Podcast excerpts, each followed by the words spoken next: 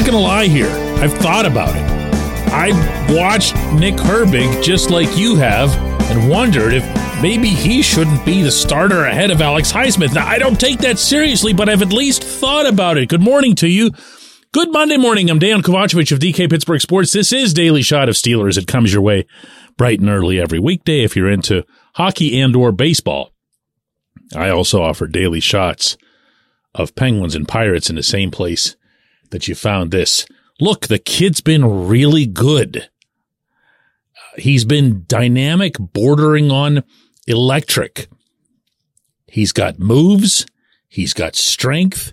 He's got a closing ability that, if we're being honest here, looks uncommon for an edge rusher, except for the fact that the Steelers already have the best one of those.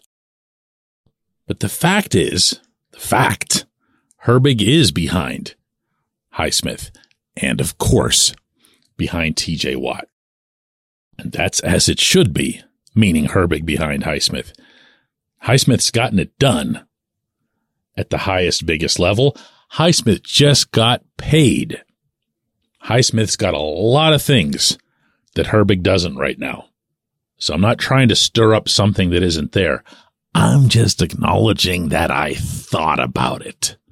And what I was most interested in finding out from Herbig in a really good conversation he and I had in Atlanta the other night is what he's thinking about the preseason that he had. What is he thinking when he sees himself out on the field with Watt, who he acknowledges, especially having been at Wisconsin, was his idol in every way. Really, really good talk. I'm going to play some of it for you here. Get a shout out from TJ over there while we're talking. He's like, he goes, there goes the big guy. Nah. Like, man. Nah, that's- that sunk in yet? I mean, not really. You know, that's somebody I've looked up to my whole career. Yeah. And just not getting the chance to play with him and learn from him, uh, it's unbelievable. I mean, I can't really explain it. Um, but he's like a brother to me, uh, and I just I love being out there with him every chance I get. I, I pick his brain every single chance I get. I would too, right? Yeah. When you see him, he gets it, he gets close to the first snap, and you're like, okay, he's coming the next time. No, I knew he was getting. You know what I'm saying? Yeah, I knew it. I knew it. I could just tell by the look in his face. I knew he was gonna get a sack for sure. When you see it, what's, what's goes through your head? I mean, that's your teammate now. It's different. I'm just like he a different beast, man. You just look at him and you can tell why he he's the best in the game. You can tell why he does what he does on Sundays because the way he prepares, the way he, he what he does when the lights are off. You know, when nobody's looking, when nobody's watching. Um, he's always doing something, working on something. And I've just kind of been in his hip pocket, just following him around every every little thing he does. I'm trying to mimic him and be like that. Just feel like for you, just to, to achieve what you have in this preseason. Um, I mean, it's just the preseason, you know, um, and I just, I think it's just good momentum to build off of um, going into the season. I mean, I'm really, uh, my main focus was special teams, you know, trying to uh, make sure I'm, I'm my technique, my form, everything's good on special teams, because that's gonna be my uh, big role for me this year. Um, so I'm trying to uh, perfect my craft in that.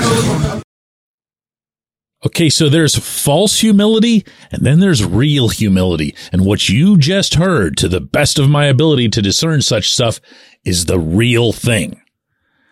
That kid is just mind blown that he's in a room with TJ, let alone TJ giving him impromptu shout outs. I, I'm actually talking to TJ. This is a few minutes earlier than what you just heard. And behind me, Herbig's walking and TJ interrupts to say, there goes Nick Herbig, everybody. And he's just having fun with him, you know? But the kid's just like, uh huh. Yes, sir. It's me, Nick Herbig. I love this relationship. Okay. But I love even more that this young man can come in and perform as he has and not get his head swelled, not wonder if he's going to be getting this many snaps or that many snaps. You heard his response when I asked him about what he had achieved as a member of this defense in the preseason. He changed the subject entirely. He wanted to talk about special teams. Okay, great. Because guess what? He's also been really, really good at that. He was the one who set the little chip block after a really long, hard run back to spring Calvin Austin for that 21 yard punt return the other night.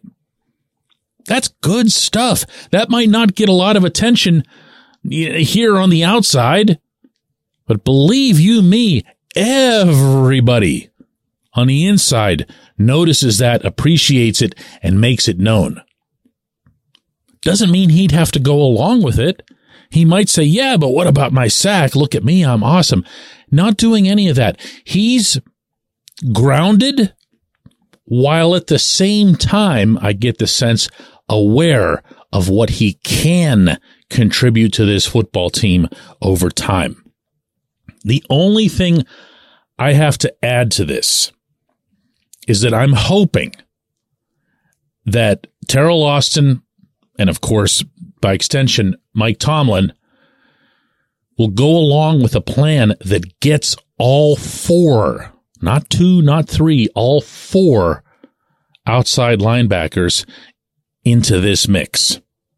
Because Markus Golden's also been very good.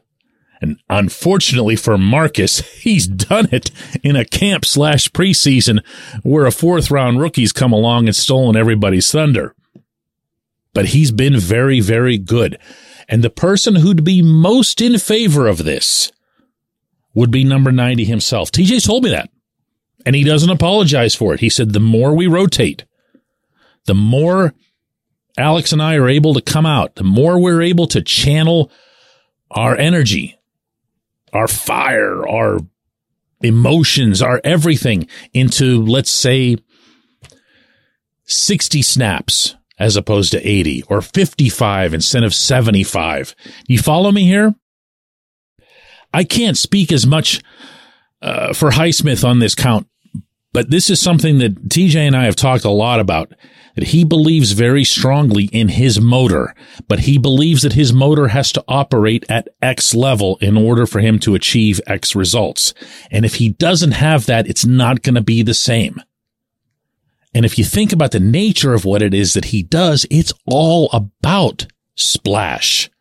Yeah, you want to be consistent when you're out there. Yeah, you want to set the edge on the run and everything else here, but you've got to generate splash to be the best version of TJ Watt, the one that makes the Steelers win every game he plays and conversely lose every game that he doesn't play.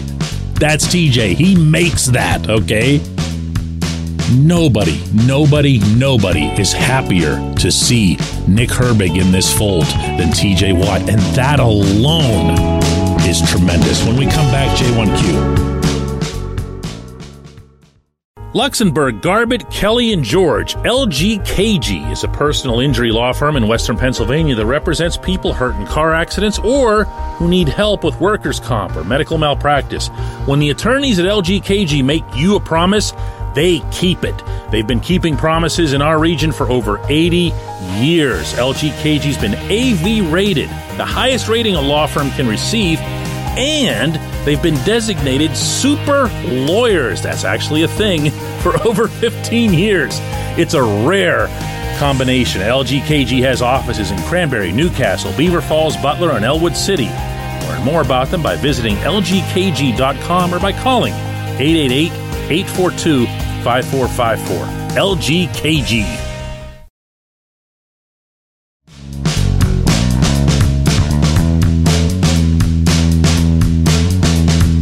Today's J1Q comes from Pat, who says, So DK with Kevin Dotson traded, does this mean that Kendrick Green makes the 53 man roster?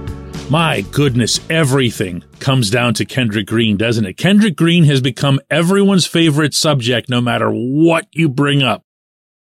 Well, I'm going to answer that two different ways. But first, for anybody who didn't hear, last night the Steelers traded Dotson to the Rams for two exchanges of draft picks, one in 2024, one in 2025. They're not a big deal. They flip fourth and fifth round, and then they flip fifth and sixth round to Steelers moving up around in each of those years. More than I thought they'd get for Dotson, but hey. First answer is I'm really not sure because I believe that you've got to have a minimum of eight offensive linemen on the 53, but there's also a possibility that they'll carry nine. One of the things that made Dotson expendable was that he could only play guard. Spencer Anderson, the seventh round rookie in the fold right now, is playing everywhere, including center, and you can never have too many guys who are capable of snapping the football. Nate Herbig, Nick's older brother, is a awkward kind of question mark right now because he's had this shoulder injury that's been bugging him for two, three weeks now, and he hasn't been able to play in the past couple preseason games. And we'll see what ends up happening with him. Uh, I do know that the Steelers want to keep him, but I also know that they don't have to do it through the 53. My second answer on this is that Green is a terrible NFL center. He's not bad. He's not very bad. He's terrible. And it's entirely plausible that he was miscast in this role from the very beginning, just as he was miscast, this goes directly to Tomlin, as some sort of immediate magical replacement for Maurkice Pouncey, even inheriting his number. But, but, Green had himself a pretty solid performance the other night. He was the one who took Dotson's place with the first team offense. He was the one who was out there at left guard getting a lot done, fitting in with the first team offense and trusted not only to block for Kenny Pickett, but also to make some significant blocks in the running game. And he did. He did. The film shows it. It's not just that he was part of something in which he just kind of fit in. He was good at this one specific thing. So if you have a guy who can play the guard positions and he's played both and can in an emergency, meaning I guess the end of the world, be called upon to snap the football, yeah, he's going to have a chance. But I, I feel like saying this one more time, even if you're all going to get annoyed at it. I know why everybody's asking about Green. You can't hide it from me, people. I know what's going on here. You fell for this this fantasy thing about him being a fullback and everyone loved the narrative and they won't let it go. It, it ain't happening. Okay. If Green makes this roster, and I just laid out how he can and maybe should, it won't have anything to do with a three day gimmick that set the world on fire in St. Vincent College. I appreciate the question. I appreciate everyone listening to Daily Shot of Steelers. We'll have another one of these tomorrow.